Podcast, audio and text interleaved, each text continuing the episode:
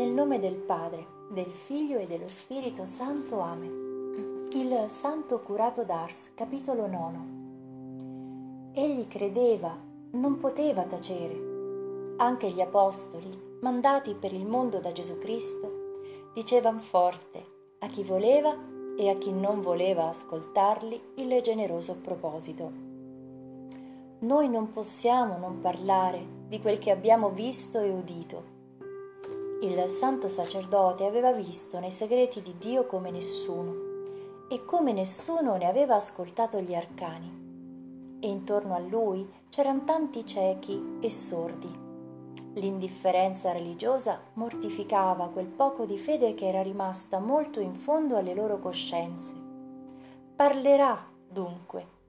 Che grande cosa lucente su labbra davvero sacerdotali la parola di Dio parola che viene più dal cielo che dalla terra, esce dalla bocca ma trova le sue sorgenti nel cuore e alternando luci divine con ombre umane, cade, sicura, libera, sincera, per trasportare in alto, sulle miserie e sulle solitudini, sulle ingiustizie e sui dubbi, sui rimorsi e sulle falsità del mondo, trionfatrice del tempo e dello spazio, con l'arma invincibile della verità.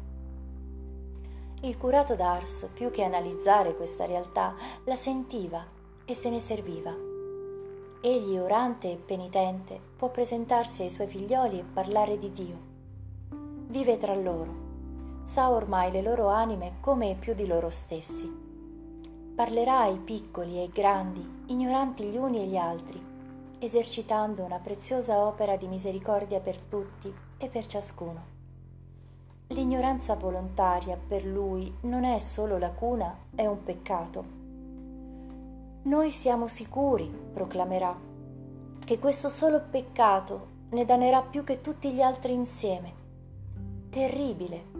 Per questo le sue labbra saranno lo strumento che il suo gran cuore metterà a profitto per insegnare. E prima i suoi occhi buoni guarderanno ai ragazzi Fino allora istruzione poco o nulla. La maggior parte non sa né leggere né scrivere. Assorbiti fin dalla tenera età nei lavori dei campi, crescono nell'ignoranza e finiscono nel libertinaggio. La prima comunione è un episodio trascurabile. Il rimedio, egli lo ha bello e pronto, alle sei d'ogni mattina, dalla festa dei santi, alla data della prima comunione egli chiama i ragazzi. Lo sanno tutti. Il primo ad arrivare avrà una graziosa immaginetta. E alle quattro della mattina c'è già chi aspetta. Venivano assidui. Egli li attendeva, pregando ginocchioni nel banco del vecchio coro. Aveva gli occhi al cielo e sorrideva. Diceva il vecchio Dremier. Credo che quest'uomo vedesse davvero qualcosa quando gli alunni sono giunti, egli passa tra i banchi, sveglia l'attenzione, parla, parla, godendo un mondo di portar l'anima sua e quella dei suoi piccoli amici alle cose del cielo. Come non si rammenterà le sue lezioni ai pastorelli del vallone di Cantamerlo. Anche oggi la conclusione sarà proprio quella di allora.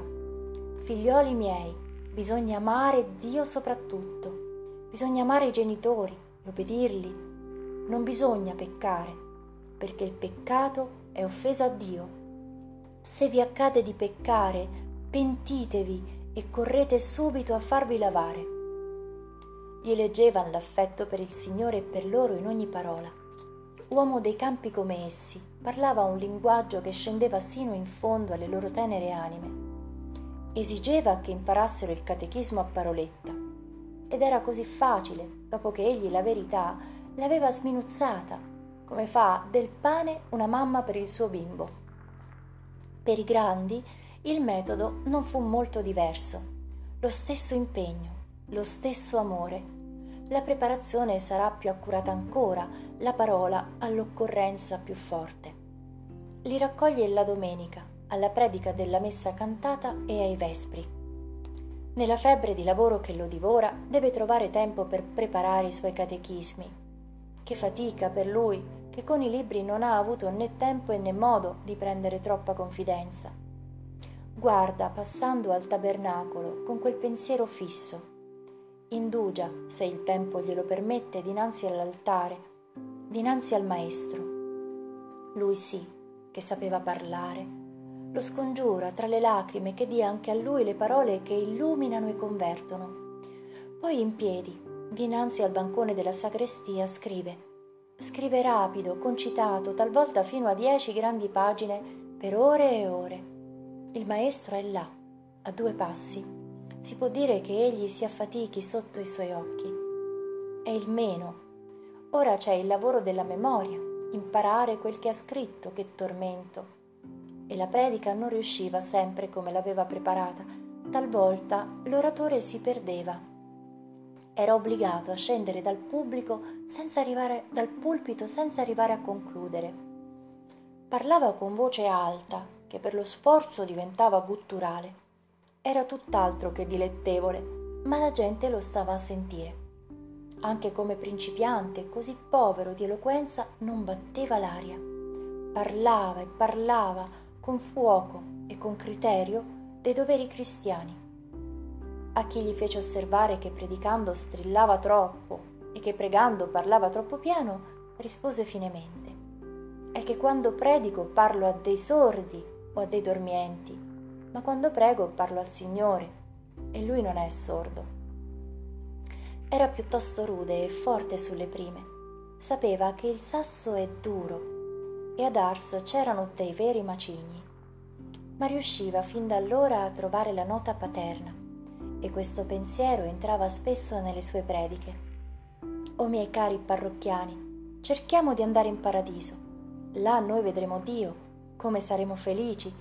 Noi ci andremo tutti in processione se la parrocchia diventa savia e il vostro curato sarà in testa a tutti. Noi dobbiamo andare in cielo. Che pena se qualcuno di voi andasse dall'altra parte. Di pari passo con le sue parole va il suo zelo per la sua povera Chiesa l'ama davvero come una sposa. In poco tempo, lo vedremo meglio in seguito, aiutato anche da Mademoiselle de Garet, l'ha rivestita nuova, a cominciare dall'altare maggiore.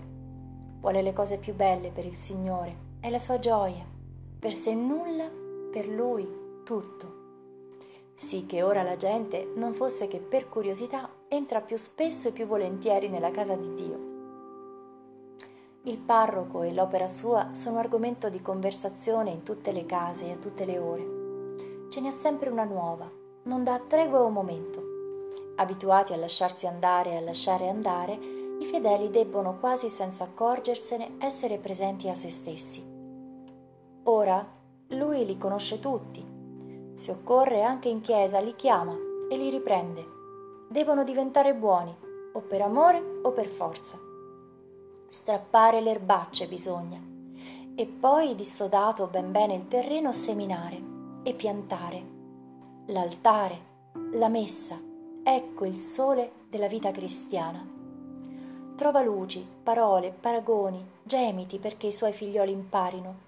E non lascino la messa domenicale e festiva per andare dall'amico a bere una bottiglia o per giocare la partita all'osteria o per recarsi ai campi o peggio a ballare diventa di fuoco per questi peccati e contro questi capi d'accusa appunta tutte le armi della sua dialettica e più di tutto piange tutte le lacrime del suo cuore.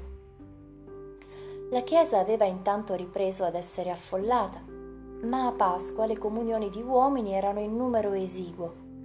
Con i lavori poi dell'estate, anche la festa, il luogo santo restava quasi deserto. Molto meno numerose del solito le donne, e pochissimi gli uomini e i giovani. E dopo il lavoro l'osteria e il ballo, e nell'osteria bestemmie e ubriachezza, e nel ballo lazzi, immodestia, canzoni oscene e peggio. E ci saranno fino all'autunno di queste sregolatezze che offendono Dio e rovinano le famiglie. E poi, per San Sisto, patrono d'Ars, la solita fiera, che richiamerà fin dai monti della Saône e dagli stagni della tombe gente forestiera e baracche di saltimbanchi e musicanti e luminarie e balli e baldorie. Ce ne sarà per il giorno e per la notte, e proprio intorno alla chiesa, fra gli alberi di noce inghirlandati, fin quasi tra le croci del cimitero. Povero Gesù e povero curato d'Ars. E questa è gente che viene in chiesa, che pretende di essere assolta e di comunicarsi.